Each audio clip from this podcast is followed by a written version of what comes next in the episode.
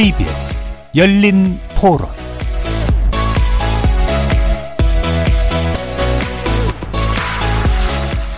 추석 연휴 잘 보내고 계십니까?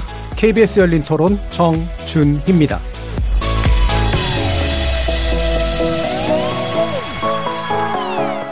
2년 전이었죠. 추석이란 무엇인가라는 칼럼이 젊은 세대들에게 큰 화제가 된 적이 있었습니다. 추석에 모인 친척들로부터 취직은 했니? 결혼은 언제 할 거니? 라는 질문을 받으면 추석이란 무엇인가?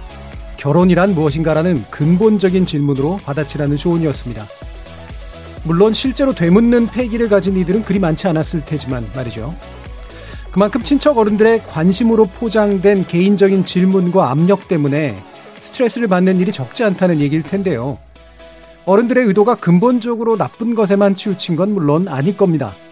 관심을 표명하는 방법이 세대마다 달라서 나타난 상황인 거죠. 지난 수요일부터 사흘간 KBS 열린 토론에서는 세대 간 소통의 장을 마련하고 있습니다. 각 세대를 대변하는 인물들을 초대해서 그들이 살아온 그리고 살고 있는 시대를 들여다보고 그것이 우리 현재에 어떤 의미를 띠는지 이야기 나눠보고 있습니다. 오늘이 그 마지막 시간인데요. 오늘을 살아가는 20대, 30대 청춘들과 함께 합니다. KBS 열린 토론은 여러분이 주인공입니다. 문자로 참여하실 분은 9730 누르시고 의견 남겨주십시오. 단문은 50원, 장문은 100원에 정보 이용료가 붙습니다. KBS 모바일 콩, 트위터 계정 KBS 오픈, 그리고 유튜브를 통해서도 무료로 참여하실 수 있습니다. 날카로운 의견과 뜨거운 참여 기다리겠습니다. KBS 열린 토론 지금부터 출발합니다.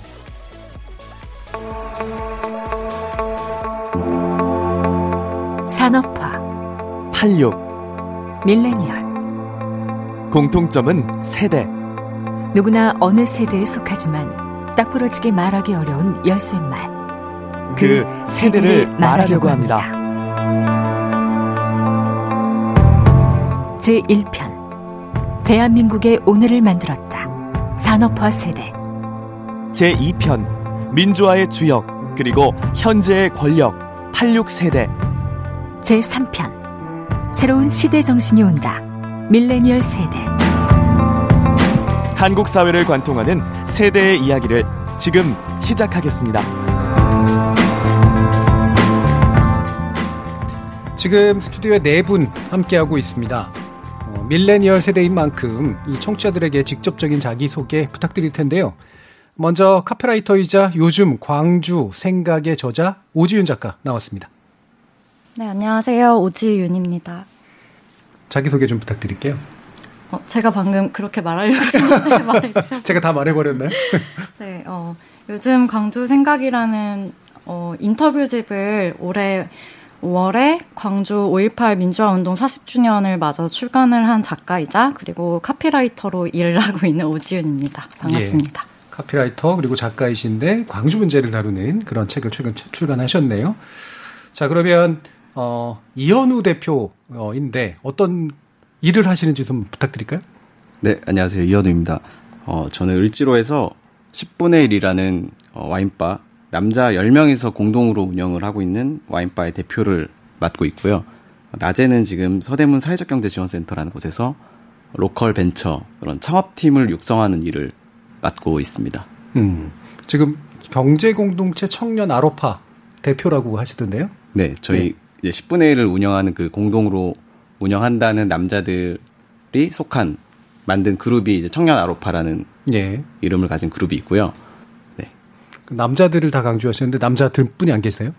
네, 뭐 음. 이렇게 특별히 강조할 만한 내용은 아니긴 한데 어, 어쩌다 저희들이 하다 보니까 예. 남자들끼리 지금 이렇게 모여서 하고 있습니다. 어, 여성분들에게도 문호는 개방되어 있습니까? 어, 네 네, 그럼요. 근데 음.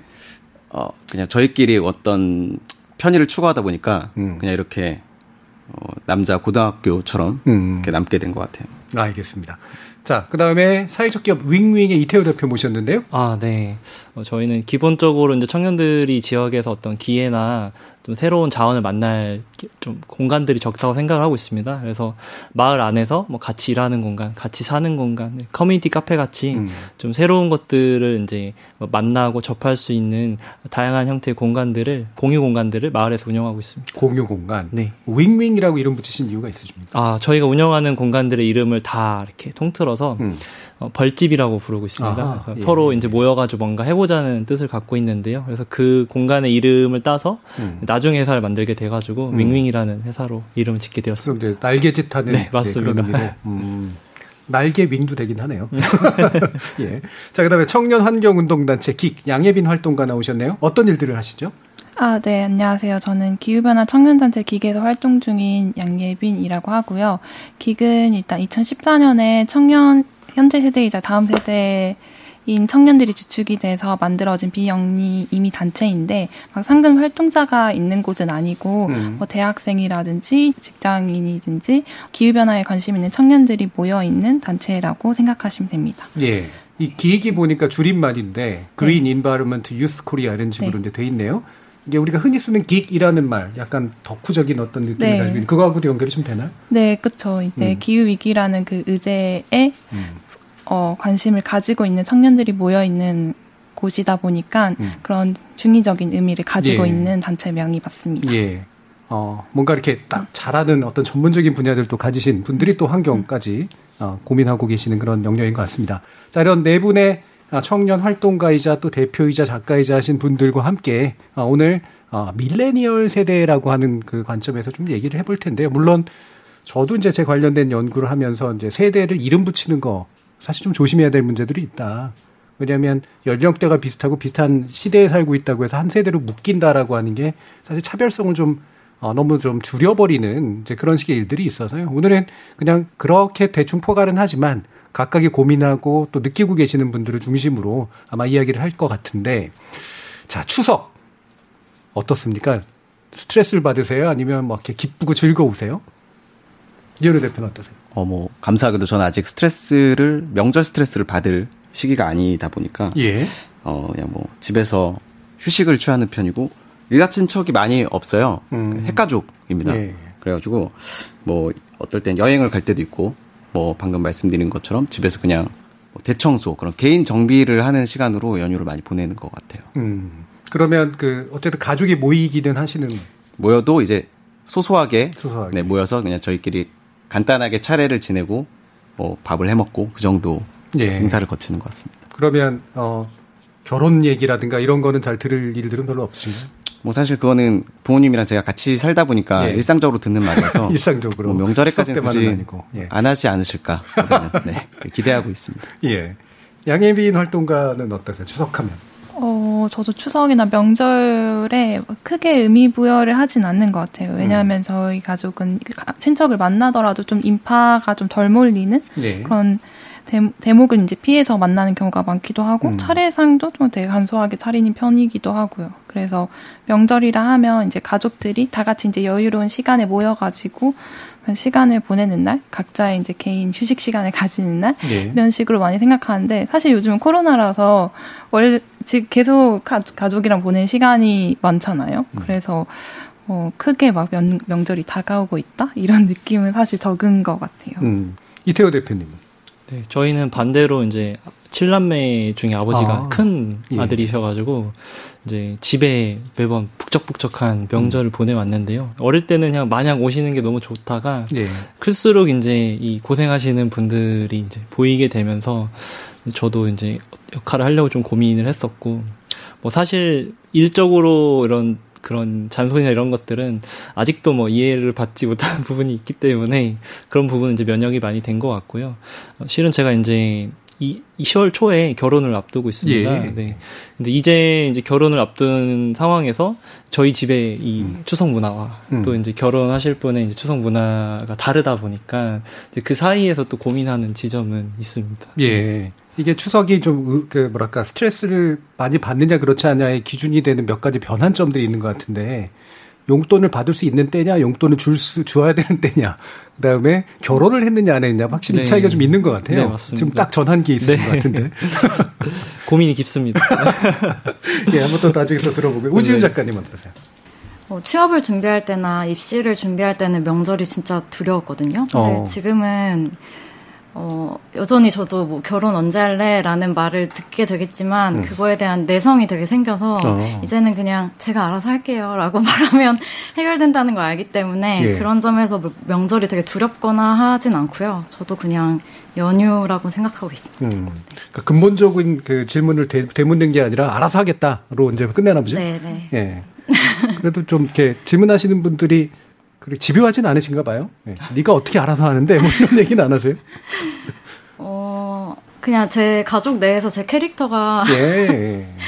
알아서 하겠다라고 말할 만한 애이기 때문에 이제 잘 캐릭터 구축을 잘 해온 것 어, 같습니다. 네. 건드리면 안 된다. 네. 쉬운 말로는 좀 내놨다. 뭐 이런 정도. 아, 네, 네. 예. 자, 이 네 분 또 각자의 관점이나 이제 입장에서 조금씩 또 연휴를 바라보는 그런 상태도 좀 다른 것 같은데, 자, 이제 한 분 한 분 좀 만나서 이야기를 좀 더 자세히 한번 나눠보겠습니다. 자, 이태우 대표님은 청년의 날에 대통령 표창을 받으셨다고요? 아, 네. 음. 어, 어쩌다가 그렇게 표창까지 받으셨습니까? 어, 그러게요. 저도 갑자기 이제 받게 돼가지고. 예. 사실은 이제 제가 아까 공유 공간을 운영한다고 음. 말씀드렸는데 그 안에서 이제 지역의 다양한 문제들을 이제 거기에 정착하신 분들하고 해결하다 보니까 뭐 온전히 제가 했다기보다는 그 플랫폼 공간이란 플랫폼 위에서 다양한 이제 청년 활동가분들이 10년 어, 동안 지역 문제를 해결해 온 게 좀 인정을 받은 것 같습니다. 음. 그러면 실제로 이 공유 공간을 운영한다 어떻게 받아들이면 되는 걸까요? 어, 사실 저희가 이제 공유 공간이 우리 사회에 필요하다고 느끼는 이유는 완전히 공적인 공간은 이제 누구나 주인이 될 수 있고 그러니까 점유를 할 수가 없는 거죠. 네. 네. 그리고 이제 어, 일반 상점들은 이제 요즘 인테리어도 아름답고 좋지만 어, 또 사장님만의 공간이 되기 때문에 음. 어떤 개인이나 사람들이 쉽게 누군가를 만나서 또 새로운 규칙과 문화를 만들기에는 이제 우리 사회 그런 공간들이 제 3의 공간들이 적 많지가 않은 거죠. 그래서 어, 저희는 이제 그런 공간들을 만듦으로써 이제 각자 자기가 가진 모습에서 새로운 기회와 접점을 만나서 뭔가 일을 꾸며낼 수 있게끔 좀 도와주는 역할을 하고 있습니다. 그러다 보니까 처음에는 자기가 좋아서 이제 뭐 일도 꾸미고 옆에 사람들과 작당 모의를 하지만 이제 점점 이제 밀레니얼의 특성인지는 모르겠는데 이제 자기 자기만 좋아서 하는 일이 아니라 뭐 지역에 기여할 수 있는 사회적으로 의미 있는 일을 자연스럽게 찾아가시더라고요. 음. 그래서 그런 활동들이 뭐 작게는 뭐 지역의 쓰레기 문제부터 뭐, 뭐 젠더 문제, 환경 문제 다양한 이슈들을 다루기 시작하면서 그렇게 이제 10여 년 동안 쌓인 게좀 어, 의미가 있다고 바라봐 주신 것 같습니다. 음.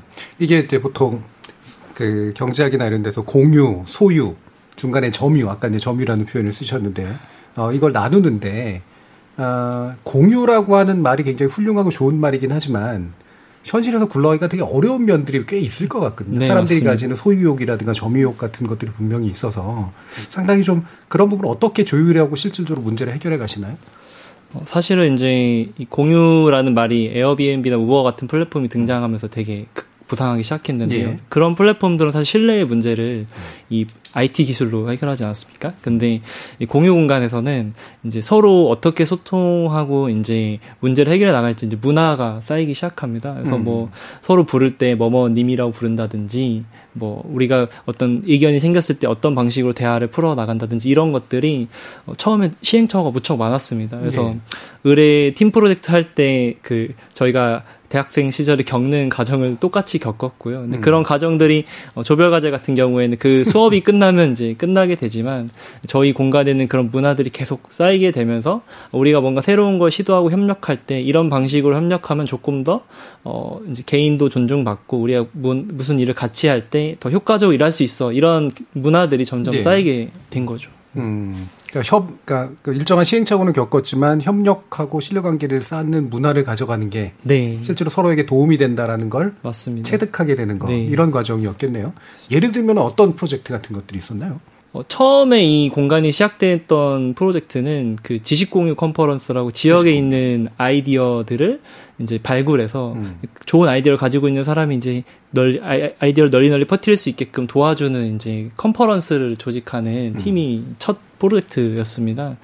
근데 요것들이 아이디어를 가진 사람이 이제 발표하기 어려울 수도 있고 슬라이드 전달력이 떨어질 수도 있으니까 그런 부분들은 이제 자원봉사자들이 도와가지고 어, 이 지역의 다른 시민들이 알 수 있게끔 도와주는 역할들을 했었던 거죠. 그래서 그런 구심점이 됐던 공간이 바로 벌집이라는 공간인데 이게 컨퍼런스 앞뒤로 계속 모여서 작당 모의를 하다 보니까 이제 이것저것 프로젝트를 시작하게 된 음. 거죠. 그래서 거기서 파생됐던 프로젝트가 지역 청년들에게 어떤 메시지를 알리겠다고 이제 사진 찍는 친구랑 글 쓰는 친구랑 또 디자인하는 친구가 모여서 어, 청년들을 위한 지역 잡지를 만들기도 하고 뭐 청년 정책을 제안하기도 하고 어, 그리고 다양한 이제 뭐 대전이 과학이라는 아이템이 네. 있다 보니까 뭐 예술과 과학을 결합한 아티언스 페스티벌이라는 음. 이름으로 또 축제도 열기도 하고 요렇게 다양한 분야를 가리지 않고 다양한 프로젝트들이 어, 탄생했었습니다. 음. 그럼 이제 이게 어쨌든 사회적 경제의 관점을 좀 가지고 있는 것 같은데 어, 결국에는 그러면 어쨌든 돈을 만들어내서 그거를 성과를 이어지고 그 다음에 돌리고 하는 그런 과정. 그러니까 수익과는 또 다른 관점에서의 그런 게 있었을 것 같은데 그게 어느 정도 좀 안정된 사이클들이 좀 만들어졌나요? 네, 현재는 그래도 음. 어, 행정가 일하는 일반 또 저희 음. 자체적으로 돌아가는 일반 이렇게 됐는데 어, 저희가 처음에 접근했던 방식은 보통 우리가 창업이라든지 새로운 모델을 만들 때 어, 의뢰 큰 돈을 투자하고 큰 수익을 기대하는 행위로서 창업을 많이 바라봤었잖아요. 예. 근데 저희가 접근했던 방식은 각자 가진 돈은 얼마 없지만 각자 재능을 음. 모아내니까 그게 하나의 사회적 자본이 돼서 프로젝트로 이어지게 되더라고요.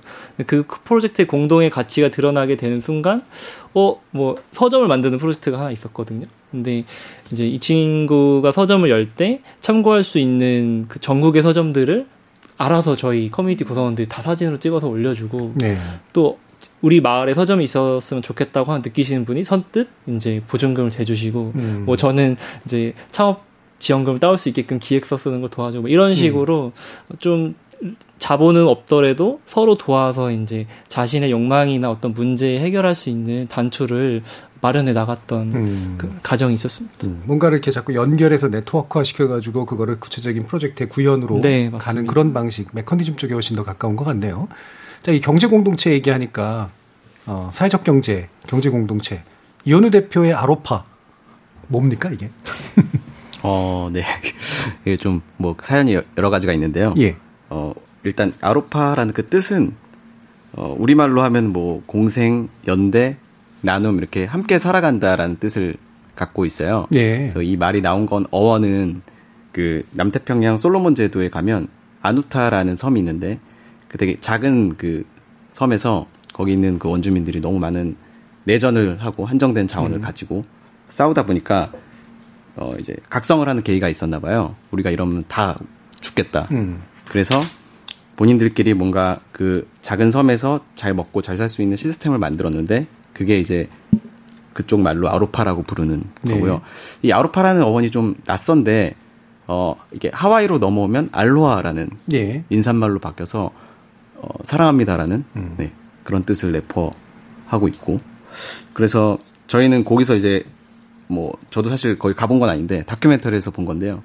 어, 영감을 얻어서 청년 아로파 저희가 대부분 좀 젊은 층들이 시작을 했기 때문에 청년 아로파라는 이름을 붙여서 뭔가 저희만의 자본주의 체제에서 살고 있지만 조금은 다른 저희만의 뭔가 경쟁 공동체를 만들어 보자고 해서 나온 게 청년 아로파입니다. 음, 그럼 우리가 흔히 생각하는 협동조합 이런 식의 형태들하고 좀 구별이 좀 많이 되나요?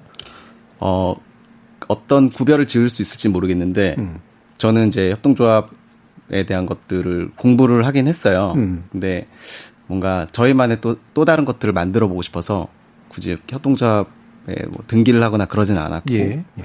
저희는 이제 직장인들이 어 자기 월 소득의 10%를 모임 회비로 매달 내면서 어, 그 금액을 가지고 운영을 하고 뭔가 이제 저도 제가 처음 번째 사업장을 맡은 거였는데요. 저처럼 이제 회사 생활을 하다가 좀 뭔가 지치거나 음.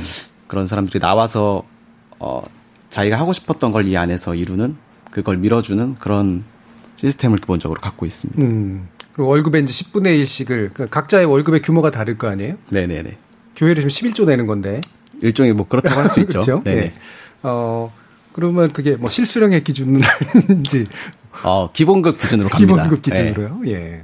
어, 그러면 그 차이들이나 이런 것에 대해서는 서로 간에 어떤 이견이나 이런 건 없었나?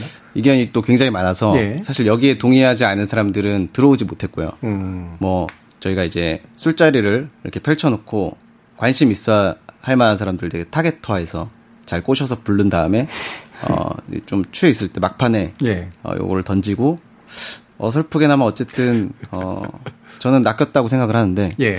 동의를 한 그런 멤버들 위주로 저희가 이제 10명이라는 사람을 구성을 한 거고요. 음. 사실 뭐 이걸 낸다는 것 자체가 다 각자 온도차가 달라서 음. 뭐한 1년쯤 했을 때 굳이 우리가 이걸 계속 내야 되는 이유가 있냐. 예. 뭐 이렇게 어, 의문을 제기하는 사람들도 있었고 다 각자 좀 생각이 달라요. 음. 저희끼리도 뭐 여전히 마찬가지인데 저 같은 경우는 이게 일종의 세금 같은 거라고 생각을 하고 있어요. 음. 저희가 나름 뭐 공동체를 만들고 저희만의 작은 사회를 만든다고 했으니까 어, 이 안에서 우리끼리 뭔가 세금을 내는 세금도 실제로 뭐 버는 거에 따라서 조금씩 다르게 예. 내니까 그렇다고 해서 많이 낸 사람이 공공 서비스를 더 많이 받는 건 아니라는 생각으로 저는 이제 꾸준히 합리화를 해와서 예. 지금까지 이제 내고 있고요. 그렇게 운영을 하고 있습니다 기본적으로. 음. 그러면 이게 어, 이렇게 해서 만들어지는 어떤 활동이라고 하는 게 예, 어때요? 그러니까 개별적으로 하시는 일들이 있고 네. 그다음에 공동으로 이제 하는 일이 있는 거잖아요. 네. 이 사이에 어떤 조화랄까, 연결이랄까 이런 게 되게 잘 됩니까? 어, 뭐 사실 쉽지 않은 문제고요. 예. 늘뭐 아까 어, 대표님 그 조별 과제 얘기를 해주셨었는데 저희는 뭐 매일 조별 과제 하는 기분으로 예. 진행을 해요. 네, 어쨌든 구분은 있어서 어, 그렇게 퇴사를 하고 아예 사업장을 맡는 그런 사업자 멤버가 있고 직장을 다니면서 회비만 내고 한 달에 한 번씩 회의를 참여하면서 의견을 내는 직장인 멤버가 이렇게 나눠져 있어요. 음. 처음에 시작을 할 때는 저 혼자 이제 사업장 대표가 되어서 진행을 했던 거고요. 이게 처음에는 저는 이제 다 저를 따라서 우르르 퇴사를 하고 음. 같이 이제 뭔가 이렇게 복잡복잡 보통 청년들이 진행한 사업이라는 게 저는 그런 그림을 상상했는데 예. 저랑 함께 가는 퇴사를 안 하더라고요. 음. 근데 이제 한 2년 3년 지나고 그나마 조금 저희가 이제 어 와인이란 걸 팔아서 예. 먹고 살게 됐으니 된 다음부터는 하나 둘 퇴사를 해서 지금은 절반 정도가 퇴사를 하고 예. 사업장 대표가 돼서 각자 하고 싶은 사업장을 운영하고 있습니다. 그래서 어. 지금은 다섯 개까지 사업장이 늘어난 상태고요. 예. 네. 그러면 개별 그 출자하고 돈을 내는 거랑 개별 운영하는 거랑은 별개로 이제 굴러가는 그런 셈이 되는 건가요? 네, 뭐 음. 출자를 처음에 저희가 금전적 여유가 너무 없을 때 음. 각자 이제 동일한 금액으로 출자, 출자를 했었고 그런 월 회비는 사실 처음에는 저희가 너무 다 초년생이들을 초년생이다 보니까 모아도 얼마 안 되더라고요. 네. 그래서 그 돈으로 뭔가 큰 걸 할 수는 없었고 음. 그냥 한 사람의 인건비 정도 지원해 주는 정도. 네, 네. 저 같은 경우는 수익이 발생하기 전부터 여기 우리 아로파를 통해서 또 제가 이제 먹고 살 수 있는 그 걸 다졌기 때문에 음. 뭐 그런 의미가 저한테는 있어요. 예. 네. 음. 자, 흥미로운 정식인데 이게 어디까지 갈 수 있을지도 그 상당히 좀 지켜봐야 될. 어, 저도 네, 궁금하고 지켜봐야 될 것 같아요. 그러니까 새로운 걸 뭔가 이렇게 만들어 나가는 확실히 이제 그런 의미들이 좀 있는 것 같아요. 어, 자 그럼 오지윤 작가는 광주에 왜 주목을 하신 거죠? 어, 저희 이 책의 프롤로그 제목도 음. 광주에 연고는 1도 없습니다만이에요. 네. 네. 그래서 그만큼 저는 광주와 사실 아무 관계가 없는데 음. 어, 제가 이제 광고회사를 다닐 때 항상 이렇게 막 대기업에서 들어오는 의뢰 같은 거에 되게 지쳐 있을 때딱 음. 같이 책을 쓴 친구랑 그 택시 운전사를 봤어요. 네. 근데 그걸 보고 되게 광주라는 도시의 브랜드에 대해서 좀 생각을 해보게 되더라고요. 그래서 택시 운전사가 천만을 넘었잖아요. 그래서 그때 느낀 게, 아, 이게 광주라는 도시가 저희가 대학생 때만 해도 좀 정치적인 담론의 그런 수단으로 많이 쓰이는 걸 봤었는데 음.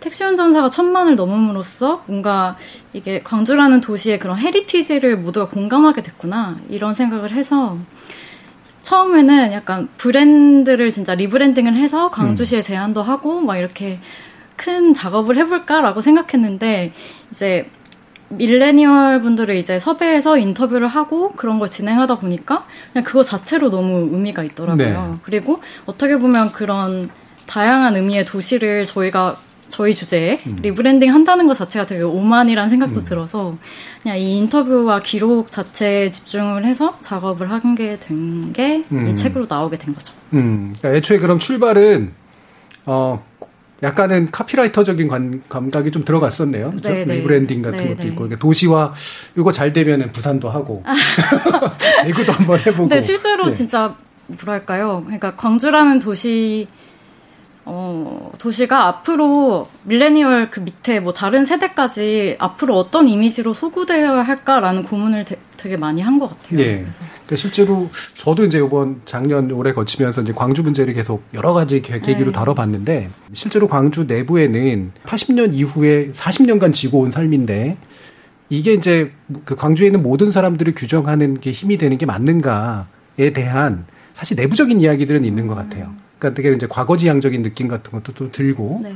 그다음에 어떤 이견이나 이런 것들이 이제 좀 노출되기도 좀 어렵고 그래서 그래서 좀 그러니까 이 지금 시대에 맞는 이제 광주라고 하는 것이 어떤 의미일까라고 하는 부분에 대한 내적 고민들이 좀 있어 보였거든요. 네, 네. 예. 근데 이 책을 작업하시는 과정에서 그런 것들이 좀 보이시던가요? 네, 실제로 음. 어 이제 광주에서 올라온 분들 저희가 인터뷰를 되게 음. 음 인터뷰들을 되게 여러 카테고리로 나눠서 섭외를 했는데 실제로 가, 광주에서 올라오신 분들도 그게 그렇게 싫대요. 뭐, 음. 뭐, 나 광주에서 왔어 하면은 어, 나, 아, 나 518 스피릿 좋아하잖아. 라고 예, 접근을 예, 하는 예. 친구도 518 있다고. 스피릿, 아이고, 저런. 막, 뭐 그런 다양한 그런 말을 들을 때, 예. 어, 나는 그냥 난데, 음. 왜 내가 광주에서 왔다는 이유로 이런 이미지를 제일 먼저, 어, 써야 되지? 음. 그런 고민을 하는 친구도 봤고, 또 사실 저는 우리 밀레니얼 세대는 지역 감정 없잖아. 우리 음. 되게 이제 기성세대랑 다르게 쿨한 세대잖아. 음. 이런 약간 자부심이 있었는데, 사실 인터뷰를 해보니까 아직도 그런 말에 상처받는 분들도 많고, 그리고 아까 말씀하셨다시피 뭔가 광주가 이제 그런 상처의 도시로 어떻게 보면 박제되어 있는 게 아닌가. 그렇죠. 네. 근데 사실 역사는 계속 이렇게 사회에서 커뮤니티가 함께 얘기하면서 살아있는 역사로 움직여야 되는데 음. 5.18 민주화 운동은 어떻게 보면 그 상태로 딱 멈춰 정지되어 버린 게 아닌가라는 생각을 되게 많이 했어요. 예. 그러면 그 과정에서 뭔가 어, 지금의 광주란 어떤 거다. 그러니까 이게 사실 과거를 연결하고 매듭 짓고 미래하고 이제 나아가는 이런 게 다 필요한 영역들인데 뭔가 이렇게 좀 내러티브가 좀 구축이 된다라는 느낌이 드시던가요? 네. 음. 일단 저희가 광주 초등학교 선생님들을 인터뷰했고 음. 그리고 도시 연구를 하시는 또 밀레니얼 분을 인터뷰했는데 그 두 분이 계속 하시는 말씀이 이게 그냥 그때 몇 명이 죽었고 음. 뭐몇 명 희생됐고 총알이 뭐 어디에 박혔고 이런 사실도 당연히 우리가 함께 알아야 되고 음. 규명해야 하지만 거기서 나아가서 그 5.18의 가치가 뭔지 광주라는 도시가 함께 이제 가지고 있는 가치가 뭔지를 뽑아내서 음. 그걸로 우리는 뭐 축제를 만들 수도 있고 음. 영화제를 만들 수도 있고 이제 그게 한 발 더 나아가는 방식이 될 것이다. 음. 그래서 네 그런 식의 어떠한 어느 정도의 내러티브를 음. 다들 공유했던 것 같아요. 음. 네. 사실은 광주 비엔날레라든가 이런 것들을 만든 이유가 네. 그런 이제 상처 위주의 어떤 것을 담론을 좀 벗어나야 된다. 그리고 뭔가 미래 지향적이고 빛의 광주고 그다음 예술의 광주고 또 과거하고도 또 연결이 되고 이제 그래서 근데 그런 시도들이 이제 그 과거를 자꾸 이제 과거를 부정하는 사람들이 이제 생겨버리니까 다시 과거 얘기를 할 수밖에 없는 조건이 오는 것 같은데 이 책 쓴 뒤에 부모님하고의 관계가 달라졌다라는 얘기를 해주시는데 이게 무슨 내용인가요? 어, 달라졌다기보단, 아, 달라졌나? 음. 어, 그니까 제가 그 작가의 말 같은데 마지막 줄에, 어, 이 책을 보고 아버지와 웃으며 얘기할 수 있기를 이렇게 음. 한 줄을 적었어요. 그래서 그거에 대한 이제 어, 기자분들도 그걸 질, 질문을 음. 많이 해주셨는데 사실 이 책을 시작하게 된 계기 중에 뭐 택시 운전사를 보고 아버지랑 얘기를 했는데 아버지는 이제 뭐 어, 그거는 북한에 개입이 있었다 막 이런 네, 얘기를 하, 해주셨는데 음. 이제 아버지랑도 평소에 정치 얘기를 거의 피하는 편이에요. 음. 정치 얘기든 뭐 어느 얘기든 뭐만 얘기하면 약간 분란이 생겨서. 분란이. 그래서 그런데 어 이 책을 냈는데 뭐 아빠가 일단 대견하게 생각해 주시고. 예, 책을 냈다. 네. 음. 어 어쨌든 너 같은 애들이 이런 음. 걸 자꾸 이야기를 함으로써 어쨌든 세대가 소통하고 좋은 방향으로 가겠다라는 이렇게 정확하게 얘기하시진 않았는데 이런 예. 뉘앙스의 좋은 뉘앙스. 말씀을 해주셨어요. 그래서 예. 아 우리 아빠도 좀 달라지고 있구나 예. 예. 이런 생각도 했고 그리고 어 어떤 기자분이 그런 얘기를 하셨거든요. 이 책을 읽었는데 전두환 대통령의 이름이 한 번도 안 나오는 음. 게 신기했어요. 음. 라는 말씀을 주셨는데 그만큼 이 책이 뭔가 기, 기성세대와는 다른 얘기를 해내는데 성공했구나 라는 좀 성취감이 들더라고요. 예. 음. 그래서 이 책 자체가 뭔가 저희 아빠를 비롯한 기성세대에게 건네는 편지 같은 음. 그런 역할을 할 수 있지 않을까 하는 음. 그런 기분 좋은 네. 일이 있었습니다. 아버지 말씀도 좀 크게 해석을 하신 것 같긴 합니다만 네. 중요한 계기를 만들었다라고 하는 네. 거 그리고 확실히 이제 기존의 담론과는 좀 다른 느낌을 준다라는 그런 네. 측면도 성취고 있었던 것 같네요. 자 그러면 우리 양혜빈 활동가님 이 청년 학술 단체이자 기후 변화에 관련된 그런 기기인데 이것도 일종의 공동체라고 좀 이해할 수 있, 겠네요 그쵸. 이렇게 음. 네트워크라고 생각하시면 됩니다.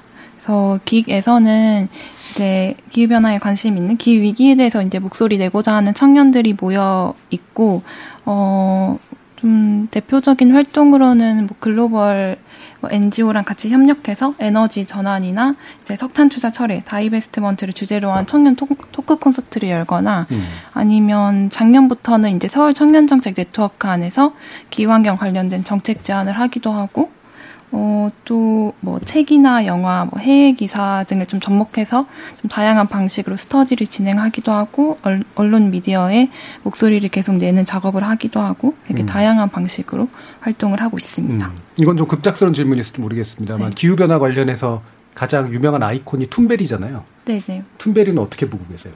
툰베리요? 네. 저는 음 정말 피, 지금 이 시대 사회에 네. 엄청 필요한 존재라고 생각해요. 기후 위기 문제를 어, 국제 사회에서 이렇게 핵심 관심을 받 관심을 받을 수 있는 의제로 만들어준 인물이라고 생각을 하고 또 기, 이전에는 이제 청소년이나 청년들이 기후위기에 대해서 대응해라라고 이제 요구하는 목소리가 어, 사실 이런 미디어나 언론에 들리지 않았다면 음. 툰베리를 통해서 그런 게 많이 이제 터져 나오고 있기 때문에 음. 되게 의미 있는 움직임이라고 생각합니다. 음.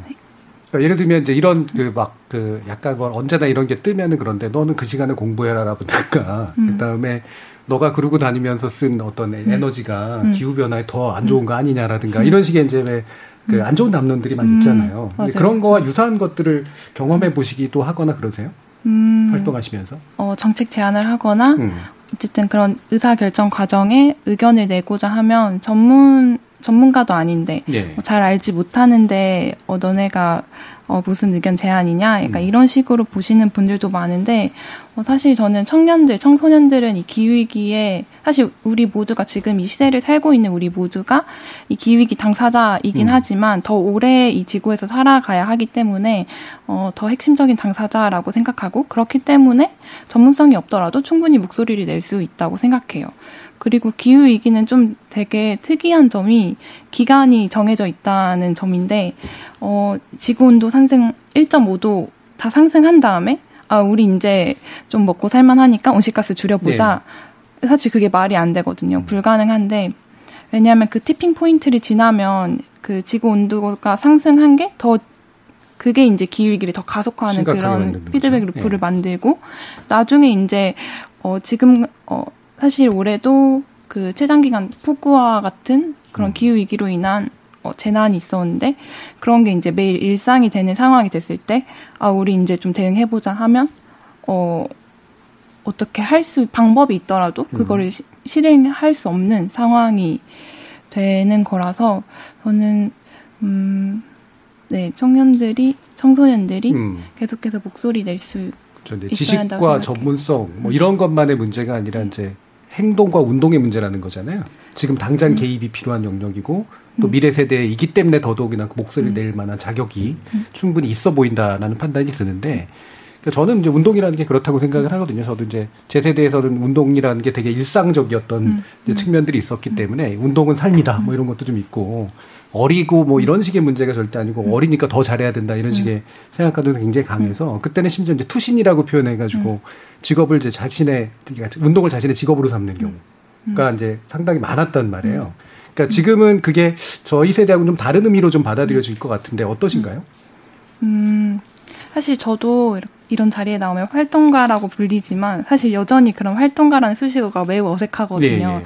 왜냐하면 음. 직장 생활을 따로 하고 있고 그 외 시간에 이제 이런 사회 활동이라고 해야 되나 음. 어, 기후 변화에 대해서 목소리를 내고 있기 때문에 어, 근데 저는 이렇게 상근 활동자가 아닌데도 목소리를 내고자 하는 청년들, 청소년들이 늘어나고 있는 것 자체가 이 기후위기 문제가 정말 절박하고 어, 이 시대의 과제라는 거를 보여준다고 생각해요. 학생, 어, 예를 들어 청소년 기후행동 이라는 이제 청소년 위주로 모여 있는 단체가 있는데 거기서 기후 결석 시위를 한 적이 있거든요.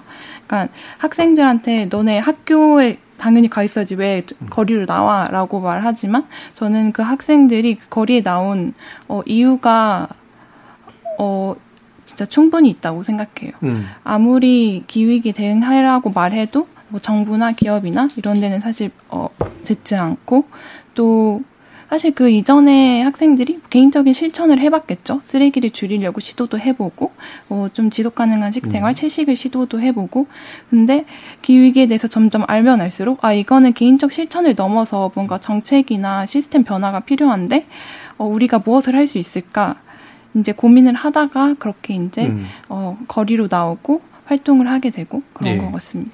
확실히 지금은 이제 각자의 삶을 살아내면서 또 이제 그 삶과는 다른 영역에서의 보편적 문제 이런 거를 해결하기 위한 실천적 행동 이런 게 이제 공존하는 이제 그런 게 되게 중요해진 시대인 것 같은데요.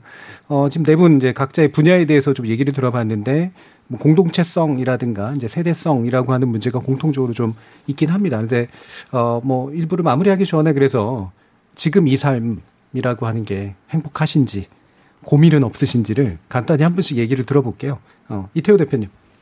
네.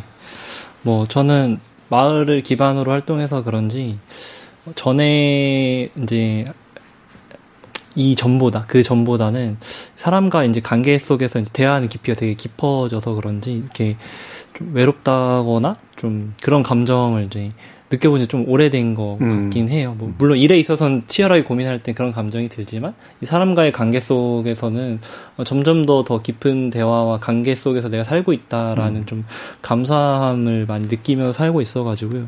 삶에 대한 만족도는 무척 높은 것 같습니다. 예. 네. 어, 상당히 그 행복해 보이는 얼굴을 지금 하시는데 아, 네. 예. 결혼 이후 좀 달라질 수도 있습니다. 아, 네. 자 그러면 오지훈 작가님 얘기 먼저 드릴까요? 저는 음, 사실 그 광주 책과 관련된 프로젝트는 이제 막을 내렸다고 봐야 하고, 음, 음. 지금은 개인적으로 또 다른 다큐멘테이션 작업을 하면서 회사 생활을 하고 있어요. 근데, 어, 사실, 사실 많은 분들이, 밀레니얼 분들이 이렇게 회사 생활을 하면서, 그렇죠. 이렇게 네. 뭔가 다른 나의 가치관이나 더 잘 맞는 일을, 뭐, 엔잡로라는 말도 음. 있듯이 그렇게 하고 계신 것 같은데, 저는 이게 오히려 스스로를 불안하게 할 때도 있어요. 그럼요. 나는 네. 난뭐 하는 사람이지? 음. 약간 누군가한테 나를 소개할 때 저는 이거면서 이거고 이거예요라고 소개하는 게 되게 어색할 때도 많은데 음. 지, 요즘에는 그래도 그냥 이 모든 걸 그냥 순간순간 내가 하고 싶은 거를 할 수 있는 상황이니까 음. 음. 행복하고 감사하다고 생각하려고 음. 하고 있습니다. 그러니까 일만의 불안감이 남아 있긴 하지만 네. 그래도 하고 싶은 일들을 하고 있다는 네, 데서 네, 네, 네, 느끼는 어떤 만족감 이런 부분이네요. 이현우 대표님은 어떠세요? 어, 저도 이 나는 행복한가라는 문제가 사실 어려운 문제인데 예. 어, 그런 건 맞는 것 같아요. 제가 가게를 만들고 음, 이렇게 어설프게나마 사업이라는 걸 하면서 되게 다양한 사람들을 만나게 됐어요. 뭐 장사하는 분들도 만나고 뭐 그냥 골목에 인쇄소 하는 아저씨들도 알게 되고 그런 것들이 그냥 만약에 제가 직장 생활에 올인을 했다면 이런 관계를 형성할 수 있었을까라고 상상해 봤을 때, 어, 그런 것들이 좀 일상이 되게 풍성해진 건 맞는 것 같아요. 음. 그래서 그런 게 좀 감사하게 생각하는 편이고, 음. 어, 앞으로도 이런 걸 좀 계속 늘려 나가면 더 행복에 가까워질 수 있지 않을까? 이렇게 음. 좋게 생각하고 있습니다. 네, 일상의 풍성해짐, 네. 그걸 늘려가는 거 이런 건데 좋게 생각하고 있습니다. 네. 어려운 문제이기 때문에. 네, 양해분 활동가님. 음, 저는 일단 제가 좀 중요하게 생각하는 가치나 좀 바, 방향성을 찾아가고 있는 과정 같다라는 점에서는 만족을 하지만 예. 사실 어, 요즘에는 기후 우울을 느낄 때도 상당히 음. 많은 것 같아요. 음. 이전에는 정말 느끼지 못했던 감정이었는데 어, 계속해서 활동을 하는데도 뭔가 사실 변화는 너무나 더디잖아요. 음. 그렇기 때문에 그런 우울감을 느낄 때가 있고 무기력해질 때가 있는데 그래서 한동안 좀 그런 어, 활동 같은 걸 좀 쉬고 예. 어, 이 감정을 어떻게 돌봐야 할까 생각을 많이 했는데 결국 어, 답은 그냥 기후 행동이더라고요. 그 기후 위기에 관심 있는 사람들이랑 모여가지고 그거에 대해서 이야기하고 이걸 어떻게 풀어나가고 사람들과 소통을 할까 무엇을 요구할까 이런 고민을 하는 방식으로 좀 어, 그런 고민을 풀어가고 있습니다. 네. 아마 그 우울감이 오는 건 이제 생각하고 있는 상황의 심각함에 비해서 음. 세상의 변화는 더디기 때문에 생기는 그런 문제인 것 같은데 음. 저는 대학 다닐 때 한 5년 안에 세상이 다 바뀔 줄 알았어요. 근데 한 30년 동안 바뀌긴 하더라고요. 예. 음. 근데 바뀜의 방향이나 이런 게 네. 되게 더뎌서 그렇지. 네. 근데 뭔가 바뀌고 있는 것만은 맞다. 이걸 확인하는 과정들이 굉장히 중요한 네. 그런 느낌을 주더라고요. 네, 음. 확실히 어, 더디긴 하지만 변화는 음. 분명히 있어요. 뭐 기후위기 비상선언이 국회 안에서 이제 결의안이 통과된다거나, 어, 대한민국 정부에서도 그린 뉴딜이 음. 이제 어, 실행을 한다고 한다거나 이런 변화들은 분명히 있긴 하지만 아까 말씀드렸던 것처럼 기후위기란 건 정말 시한이 그렇죠. 딱 있는데 예. 지금 이 정도 어, 정책 가지고는 사실 대응하기 어렵다고 생각을 하거든요. 음. 어, 그렇기 때문에 조금 이런 조급함이나 답답함, 음. 어떤 어, 우울감 이런 감정들을 겪게 되는 것 같아요. 그렇죠. 네. 그 티핑 포인트가 오기 전에 음. 운동의 티핑 포인트를 만드는 게 네, 굉장히 중요할 것 같습니다. 어, 일부 어, 네 분의 이야기를 또 한 분씩 이렇게 다 들어봤는데요. 1부의 순서는 이 정도로 일단 마무리 짓고 2부에서는 함께 나눌 수 있는 그런 이야기들을 중심으로 한번 진행해 보도록 하겠습니다. 토론이 세상을 바꿀 수는 없습니다. 하지만 토론 없이 바꿀 수 있는 세상은 어디에도 없습니다.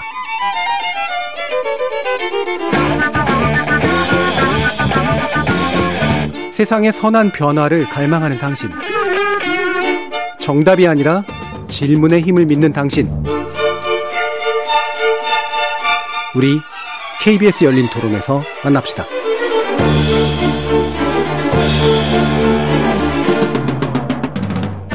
사회성이나 이런 게 조금 더 부족한 면이 있는 것 같고요. 그런다고 또 본인의 주장을 직접 잘 말은 않거든요. 앞에선 절대 말을 하지 않는 것 같아요. 온라인상이나 그런 데서 표출하거나 이제 댓글로 표출하거나 이제 카톡으로 이제 또래 그룹들끼리 표출하거나 뭐 이런 식으로 영악하다고 하는데 본인이 의견을 말하고 나서면 본인의 일이 많아지거나 귀찮아지거나 실익이 없다는 걸 아는 것 같아요. 철저히 자기 위주의 삶을 조금 더 추구를 하는 경향이 저희 세대보다는 좀 더 있는 것 같아요. 그때 그때 자기 스스로의 되게 즉흥적인 거에 되게 충실한 경우가 있는 것 같아요. 예를 들어서 내가 좀 힐링이 필요해서 여행을 간다든지, 내가 뭔가 지금 필요해서 집은 없는데 차는 있어야 된다든지, 이런 포인트들이 좀 있는 것 같아요. 그래서 이번 연봉에 뭐몇 할은 어딜 갈 거야. 뭐 이런 식으로 이미 나를 위한 걸로 딱 다 떼놓고, 근데 저 때는 안 그랬던 것 같거든요. 가끔 가다가 이해가 되게 안 될 때도 있고. 어떨 땐 부럽기도 해요. 근데 지금 그렇게 못하니까. 좀 세대 차이가 아무래도 좀 있는 것 같아요. 모든 일 하면 나, 내가 반드시 다 열임 열까지 다 내가 이익을 봐야 된다? 그건 아닌데 세상 살다 보면 그거를 반드시 나는 일도 손해를 안 보겠다는 그런 게 너무 강한 것 같아요. 경쟁적인 그런 사회에 너무 이게 좀 심해가지고 개인적인 게 없잖아 있다고 생각도 들고요. 내가 먼저 일단 잘 돼야 된다라고 생각을 하는 게 좀 더 큰 것 같습니다. 예전에 형제들이 많았는데 그런 게 없다 보니 개인적인 취미나 생활 이런 거 그리고 나한테 딱히 크게 피해가 없으면 신경을 쓰지 않는다 이런 것들이 좀 있는 것 같습니다. 뭐 개인적인 성향이 되게 강하면서 자기 주장도 강하고 아무래도 이제 같이 하는 문화가 좀 없어서 뭐 남을 좀 배려하는 부분은 좀 떨어지지 않나. 어른들이 얘기하는 어떤 그런 부분을 그냥 꼰대라는 얘기로 폄하하고 받아들이는 부분은 좀 약하지 않나. 어른들이 그래도 다가가기 위해서 하는 어떤 그런 말조차도 그런 걸 해서 난 듣기 싫어. 무조건 나 싫으면 그만이다라고 하는 어떤 그런 배려심이라든지 이런 것들 같이 할 수 있는 어떤 그런 거에 대해서 조금 약하지 않나. KBS 열린 토론 추석 특별기획 세대 토크. 오늘은 그 세 번째 시간입니다. 새로운 시대 정신이 온다. 밀레니얼 세대편인데요. 청년 환 청년 환경운동단체 기계 양예빈 활동가, 카페라이터도 활동 중이신 오이지윤 작가, 청년 아로파 와인바 10분의 1 이현우 대표, 그리고 사회적 기업인 윙링의 이태우 대표 이렇게 네 분과 함께 하고 있습니다. 자, 이렇게 그 시민들의 이야기들 이렇게 쭉 들어봤는데요. 어, 얼마 전에 90년대생이 온다라는 책도 나왔고요. 예, 주변에서 얘기 들어온 90년대생은 우리하고 되게 다른 인간들이야. 뭐 이런 얘기 많이 하고. 근데 클났어 이제 2000년대도 와. 뭐 이런 식의 얘기도 하는데 뭐 세대성이라고 하는 것을 뭐 아까도 말씀드렸지만 이제 일별화 시킬 수는 없습니다만 이렇게 관련된 이야기들이 좀 나왔잖아요. 들으시면서 아 이런 게 좀 귀에 걸리네. 어떤 생각이 드셨는지 한번 뭐 자유롭게 한번 얘기를 해보죠. 이태호 대표님 뭐 이렇게 막 걸리시는 게 있으셨어요? 어, 네, 뭐 귀에 걸리는 거는 이제, 음. 이제 좀 자기 고집이 있다든지 네. 또 개인주의가 강하다라는 말 많이 귀에 걸리는데 왜 걸릴까 조금 지금 가만히 생각해봤는데 음. 이제 경험을 해볼수록 이제 개인주의적이라기보다는 이제 그 개인 지키면서 공존하는 네. 방법을 네. 배워가는 중이지 않은가라는 음. 좀 생각을 많이 했거든요. 그래서 만나면 만날수록 이 이기적인 형태로 이제 오해하시는 분들이 되게 많은데 그렇지 않은 경우를 많이 봐서 이제 좀 이게 조금 소통이 된다면 이런 부분들은 오해를 풀 수 있지 않을까 좀 음. 그런 생각이 좀 들었습니다. 네. 그러니까 이제 개인주의적인 게 철저히 고립된 이기주의를 의미하는 게 아니라 개인을 개인이 상처 입지 않으면서 공존할 수 있는 방법을 네. 이제 찾고 배워가는 이제 그런 방식일 텐데, 그러니까 공존의 언어가 다른 거잖아요. 그러니까. 맞습니다. 어, 옛날에는 뭐 이렇게 무조건 모여 있고 술 한 잔씩 똑같이 하고 뭐 짬뽕 짜장 둘 중에 하나 시키고 이런 게 공존의 방식이라면 안 그런 공존의 방식도 있을 테니까요. 그런 어떤 공존의 그러니까 실제로 공존을 막 이렇게 시도해 오시는 것들이잖아요. 이렇게 이 배워가는 게 더 많던가요? 아니면 뭔가 이렇게 논의해서 새로 만들어야 되는 것이 많던가요? 그 세대 간의 말씀을 하시는 예. 거예요? 아니면 아니 뭐 아. 같은 세대 안에서도 그렇고. 음. 뭐, 뭐 새로운 건 딱히 없었던 것 같아요. 음. 그냥 기존에 우리가 상대방을 존중하고 듣는 방식대로 이야기를 진행하면은 음. 뭐 굳이 어렵게 갈 일들이 거의 없었고 마을 분들하고도 처음에 되게 어렵다고 느꼈었는데 음. 뭐 예를 들면 저희가 이제 마을에서 어떤 활동을 할 때 막 매일 큰 소리 내시던 할아버님이 계셨었어요. 근데 음. 아시고 보니까 되게 조금 외로움에 많이 이제 좀 이렇게 어려움을 겪고 계셨었는데 저희가 이제 그런 마음을 알아들이니까 누구보다 더 없는 지형군이 돼주시는 이런 가정을 봤거든요. 그래서 조금 열리는 가정과 대화 방식이 좀 사전에 전제가 된다면은 음. 뭐 충분히 가능하다라는 것들을 많이 경험해 봤습니다. 음. 네. 이현우 대표는 어떤 게 귀에 걸리던가? 어, 좀, 좀, 듣, 들으면서 재밌게 들었던 게 어, 어떤 분께서 어, 요즘 애들은 1도 손에 안 보려고 한다. 예. 약간 이런 게 되게 재밌게 들렸는데, 음. 이게, 어, 요즘 세대들이 그렇게 생각하실 수도 있을 것 같아요. 뭔가 자꾸 개인화가 되고, 자기의, 자기 자신 한 몸의 생존을 막 계속 생각하게 되다 보니까, 저도 사실 저희 그룹 안에서 그런 분배 같은 게 되게 중요한데 음. 어 어떻게 하면 내가 일을 많이 하고 있는 것 같은데 좀 더 가져가야 되는 거 아닌가 이런 생각을 할 때가 되게 많거든요. 음. 그래서 약간 뭐 찔리기도 하고 그랬는데 음. 또 한편으로 다르게 생각해 보면은 제 주변에 이제 도심 한가운데서 자영업 형태로 일을 하시는 분들이 되게 많은데 그분들도 사실 가만 보고 있으면 이제 막 어떤 인심이 막 후덕하고 시골에서 느낄 수 있는 그런 게 있지는 않으시긴 하거든요. 예. 그래서 뭔가 그냥 제가 개인적으로 느끼기에는 전체적으로 분위기가 예전보다는 좀 개인화가 되면서 팍팍해지는 게 있긴 있는 것 같아서 음. 어, 우리 세대 많은 문제는 음. 아니긴 아니지 않나 그런 생각이 그러니까 세대성이라기보다 시대성이다. 네네네. 음. 뭐 그런 측면도 있는 것 같아요. 그리고 예전에 우리가 뭐 시골 공동체라든가 이런 거 생각할 때 그게 내 건 내 거고 네 것도 내 거다지.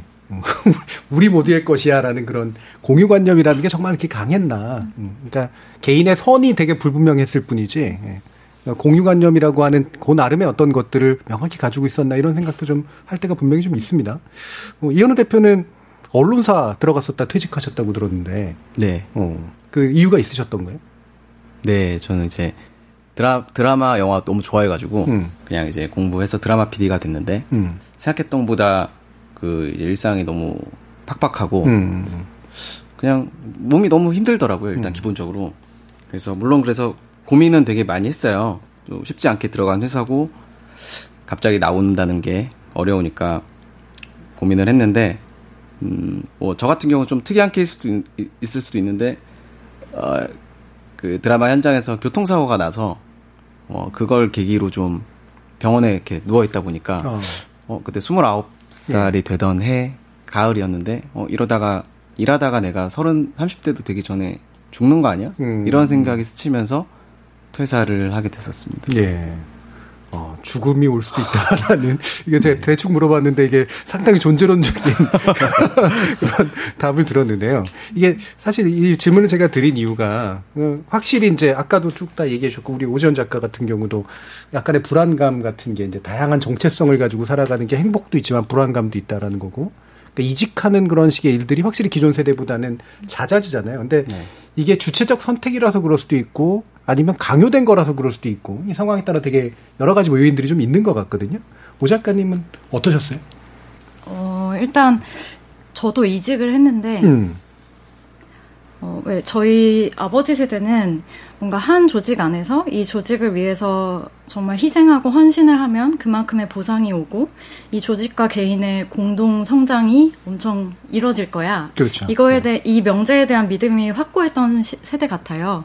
근데 저희 세대는 확실히 뭐 다들 아시겠지만 저성장 속에 뭐 자란 세대 뭐 이런 말들이 반증해 주듯이 저희는 뭔가 그런 명제에 대한 신뢰가 많이 떨어졌달까? 음. 그래서 어떤 조직과 나를 한 무라일체해서 뭐 같이 성장하고 이런 것보다는 그냥 그때 그때 나에게 더 좋은 대우를 준다는 회사에게 몰래 가서 만나고 그런 이직이 그래서 되게 그냥 어떻게 보면 이 시대에서 어, 밀레니얼 세대들은 내 생존에 가장 걸맞는 방식이 그런 메뚜기식의 삶이 된 것 같기도 하고요.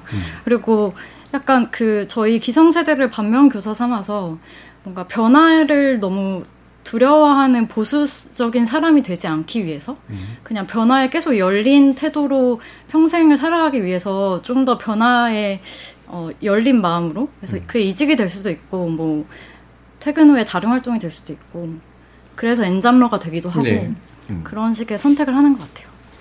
그러니까 이거는 저도 이제 약간 문화 연구나 아니면 이런 세대성 관련된 연구를 해보면 사실은 이게 구조적인 문제가 훨씬 더 세거든요. 그러니까 예전에 비해서 정규직 일자리, 좋은 정규직 일자리가 많이 줄어들었고, 그러니까 크게 두 가지 종류로 나타나는 것 같아요. 그러니까 이런 공무원 같은 데는 노량진으로 몰리고, 사실 예전에 공무원 안 했을 것 같은 그런 친구들도 이제 몰려가지고 하고, 그다음에 기타 영역에서는 이렇게 이직이 너무나 당연하고 자연스러울 수밖에 없는 그런 이분적인 어떤 어, 경제 구조랄까 이런 거로 좀 이동하고 있지 않은가라는 생각이 들어서 음, 양혜빈 활동가님은 원래 자기 일이 또 있으시기도 한 거죠.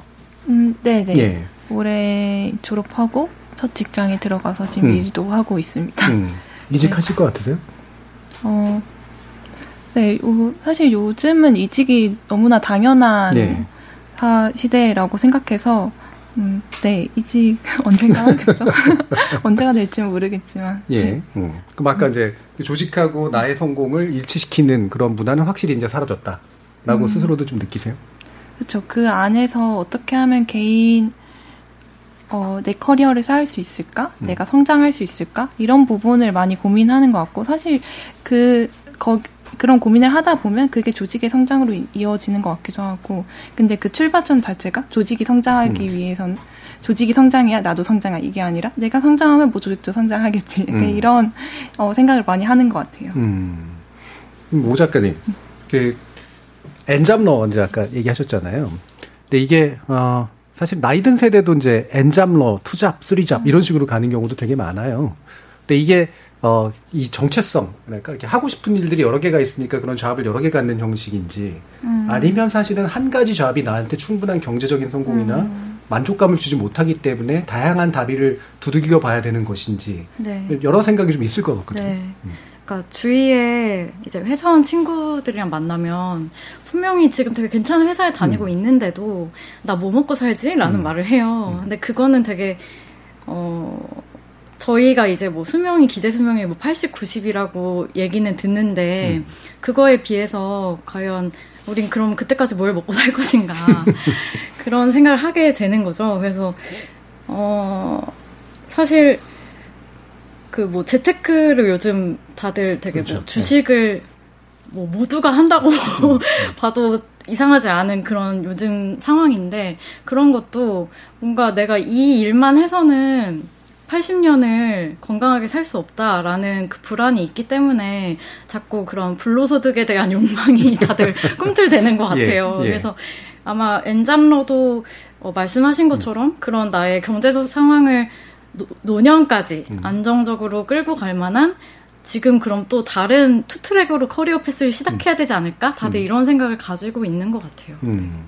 이게 이제 불로소득이라고 표현하셨지만 제 세대에서 표현인데 그거는 저는 소득은 다양한 종류의 소득을 굳이 이렇게 뭐 노동과 연계시켜 좀 많이 크게 나눌 필요는 없다라고 저는 개인적으로 보는 입장인데 그러니까 굳이 말하면 이제 금융 소득이나 자산 소득 같은 게 주는 것과 내가 올, 올 것이 노동만으로 이제 얻어낼 수 있는 그런 소득의 격차가 너무 벌어지다 보니까 공정에 대한 서로 다른 개념들이 좀 나오는 그런 시점인 것 같거든요. 아까 하나도 손해 보지 않겠다라는 표현을 쓰지만 결국은 그건 불안감의 표현이라고 보는데 이제 그런 것들이 경제적 자유랄까 이런 것들을 바라보게 만드는 데 있어서 어떤 영향을 주고 있는가라는 그런 생각이 좀 들어요. 혹시 경제적 자유라는 요즘 표현도 많이 쓰잖아요. 그러니까 왜 어, 빨리 뭐 예를 들면 30억 마련해가지고 은퇴를 빨리 하겠어라든가 이런 식의 것도 젊은 세대들한테 많이 나오고요. 그래서 이렇게 현재와 노후를 바라보는 그런 식의 생각들, 그다음에 경제적 자유라는 게 뭔가, 그러기 위해서 공정함이라는 게 뭔가 이런 게 막 얽혀드는 그런 생각 같은데 어떠신가요? 이태호 대표님은 스스로 그런 쪽에 막 생각을 많이 하시는 분은 같진 않은데 그래도 실질적으로 주변이나 이런 데서 이런 경제적인 불안감 음, 이런 것들 때문에 내 이득을 얻기 위해서 다양한 활동들을 해야 되고 내 이득이 뺏기면 이건 불공정한 거야라는 식의 생각들과 마주치는 그런 경험들이 좀 있으세요? 어떻게 보세요, 이현 대표님? 요즘 접할 수 있는 그런 불공정 정보들이 음. 굉장히 많아진 것 같아요. 그렇죠. 옛날에도 제 생각에는 이게 갑자기 어디서 튀어나온 게 아니라 음. 분명히 다 산재돼 있던 문제들인데 우리가 이제 쉽게 그런 소식들을 접할 수 있게 되면서 어, 또 근데 뭐 기본적으로 너무 오래된 일이긴 하지만 청년 실업이 가속화되고 본인의 생활이 낫지 않다고 생각하는 분들이 많다 보니까 저희 또래에서 그런 뉴스를 접할 때 좀 더 그런 분노 지수가 올라가는 게 아닌가. 음, 음. 네. 옛날 같았으면 그냥 뭐 그러려니 했을 수도 있는 거고 음. 뭐 모르고 지나쳤을 수도 있는 일들이 더 많이 수면 위로 올라온 것 같아요. 음. 그러니까 이제 원래 분산돼 있었던 분노들인데 네. 그게 이제 실질적으로 네, 자신의 분노를 자극하는 방식으로 요즘은 점점 점점 되면서 대부분의 이슈들이 그렇게 분노감 같은 것들을 만들어내는데 좀 기여하고 있는 것 같다라는 의미이신데 황예배 활동가님은 이렇게 기후 문제 같은 굉장히 좀 보편적이고 사실 굉장히 거시적이면서 당장 또 필요한 일을 추구를 하시니까 대의 명분이나 어떤 가치관을 굉장히 추구하는 그런 행동이잖아요. 그러면 그럴 때 이제 지금 방금 말, 말 나눈 것 같은 그런 불공정함에 대한 청년들의 분노에 대해서는 결이 좀 어떻게 느껴지세요? 이런 분노는? 그거는 청년들의 삶이 그만큼 음. 팍팍하기 때문에 그렇다고 생각해요. 사실 음. 어, 먹고 사는 걱정을 하기에도 너무나 힘든 어, 사회잖아요. 그렇기 때문에 기후 위기라는 문제는 정말 말씀하신 것처럼 너무나 거대하고 내가 음. 어떻게 해결하지? 개인적 실천으로 실천을 할까? 근데 또 삶은 너무 바쁘고 어, 바쁘다 보니까 이제 배달 음식 시켜 먹고 약간 그렇게 되는 거 어, 같다는 생각이 많이 들었고, 그래서 저는 그 불공정함 얘기하니까 인국공 사태가 가장 먼저 떠올랐는데, 음. 음, 사실 그게 저희가 계속해서 어떤 무한 경쟁 속에서 살기 때문에 그러한 분노가 터져 나왔던 음. 것 같아요. 근데 약간 분노가 그 정규직이 비정규직한테 서로 약간 청년들끼리 좀 분노하는 느낌이 예. 강했어서 상당히 저는 좀 아쉽다는 생각이 많이 들었는데요. 왜냐하면 그 이거의 문제 자체는 그 무한 경쟁 구조 자체인데 서로가 서로를 약간 헐뜯고 있는 모습이 안타까웠고 경쟁을 계속 하고 있는데 과연 그 과정 자체가 공정한가 우리의 출발점은 어, 동일한가 이런 거에 대한 질문을 던져야 되지 않을까라는 음. 생각이 많이 들었어요. 오 작가님은 어떠세요? 그러니까 저는 사실 뭐 정치인의 자녀에 대한 이슈나 뭐 올림픽 이슈는 특히 어떻게 보면 공정성에 이 당연히 갖춰질 거라고 기대되는 사람들 음. 그런 사람들이 공정하지 않은 어떤 이슈를 일으켰을 때 그거에 대한 반감이나 분노가 더 강해지는 것 같아요. 음. 어, 근데 반면에 인국공 사태는 다 말씀하신 것처럼 음. 뭔가 어떻게 보면 비정규직이 정규직이 되는 거는 한편으로 사회적 문제가 해결됐다고 볼 수도 있는데 네. 그게 또 어, 청년들의 분노를 일으킬 수밖에 없는 게 되게 안타까운 것 같고 음. 어, 근본적으로 뭔가 이런 무한 경쟁이나 그런 그래서 누구 한 명이라도 조금이라도 공정함을 어겼을 때 모두가 예민하게 예, 예. 뭔가 잘못하면 마녀 사냥이 될 수도 있는 음. 그런 상황으로 끌고 갈 수밖에 없는 이 사회적 구조에 대해서 근본적으로는 당연히 음. 얘기를 다시 해봐야겠죠. 음. 뭐 잘들 얘기해 주신 것 같아요. 개별의 공정들이 있잖아요. 그렇죠? 그러니까 뭐 비정규직이 정규직이 되는 것도 공정한 사회로 가는 길이고, 그 다음에 뭐 입시라든가 아니면은 공채 시스템이나 이런 것들이 제대로 된 과정을 겪는 것도 공정의 문제고, 입시 같은 경우도 역시 마찬가지고, 이제 그런 건데 이 개별의 공정이 서로 다른 서로 경쟁하는 상황.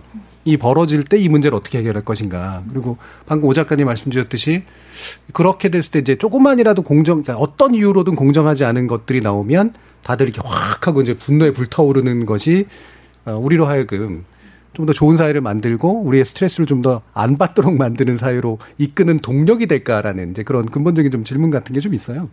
어, 여러분들하고 또 얘기하고 싶은 게 이게 세대 문제이기 때문에 어, 저희가 60, 70대 실버 크리에이터 분들을 이제 모셨었습니다. 예. 네, 그러면서 이분들이 유튜브나 인스타에서 굉장히 유명한 이제 그런 분들이었고요. 그러면서 맨 나중에 끝날 때 이런 말씀을 해주셨어요. 어, 그러니까 부모한테 말을 걸어달라. 네, 관심을 보여달라. 그리고 조언도 해달라. 그리고 나면 그냥 놔두지 말고 같이 뭔가를 한 것들을 만들어 봤으면 좋겠다. 라는 식의 이제 이야기를 하던데, 어, 모든 게 분란이었던 오 작가님. 근데 아버님하고 약간의 어떤 계기를 마련하셨는데, 어떠세요? 이런 식의 그 말을 윗세대 분들이, 특히나 노인 세대 분들이 하시는 걸 들어, 들으면 어떤 느낌이 드세요? 어, 저는 되게 공감되고, 제가 음. 요즘 되게, 어, focusing 하려고 노력하는 이슈인 것 같아요. 음. 그래서, 어, 사실 저희 요즘 강주 생각이란 책에서도 어떤 기자분이 인터뷰를 이런 주제로 하셨는데, 그 얘기를 하다가 그, 정혜신 박사님, 네. 네 당신이 옳다라는 책에 보면 그 이제 세월호 그 유가족들이 그때 한창 부스를 설치하고 거기 광화문에 계실 때 어떤 할아버지께서 와서 이렇게 막 이거 하지 마! 막 이렇게 소리를 지르고 계셔서 그 박사님이 가셔서 어, 할아버지 어디서 오셨어요? 뭐 음. 밥은 드셨어요? 막 이렇게 얘기를 했더니 서로 얘기를 하다 보니 그 할아버지가 미안해 내가 이러, 이런 거 안 할게 이렇게 음. 하셨다고 하더라고요. 그래서 음. 그런 얘기를 나누면서 이제 어, 사실 저희가 뭐 기성세대랑 뭔가 되게 세, 생각도 다르고 차이가 많다는 거는 일단 인정하고, 근데 그걸 그냥 방치해 둘 것이냐, 아니면은 젊은 세대가 먼저 나가서, 나서서 그걸 좀 같이, 음. 어, 뭐라, 섞어, 섞여 들어갈 것이냐, 음. 그건 저는 젊은 세대가 더 책임이 있다고 생각해요. 예. 그래서 그, 뭐 예를 들어 진짜 뭐 가족 중에서 제가 만약에 할머니 할아버지한테 매일 소통하고 매일 즐겁게 대화를 나누는 가족이라면 뭐 할머니 할아버지가 뭐 맨날 파고다 공원에 가서 혼자 계시거나 음. 막 그런 뭐 그럴 일이 없겠죠. 그래서 정말 작게는 그런 가족 차원의 노력에서부터 뭐 크게는 전 요즘 젊은이들이 커뮤니티 활동에 되게 열려 있다고 생각하거든요. 막 살롱 이런 것도 많이 생기고. 근데 가보면 다 20, 30대밖에 없어요. 네. 뭐 40, 50대까지 환영이라고 써 있지만 음. 40, 50대 들어오지 않아요. 음. 그래서 그런 서로 세대 간의 진입 장벽을 낮추는 그런 커뮤니티가 자꾸 생겨야 될 것 같고 음. 그런 노력을 이제 대표님 같은 분들이 해주시는 것 같아요. 이태호 대표님 네. 지명받았습니다.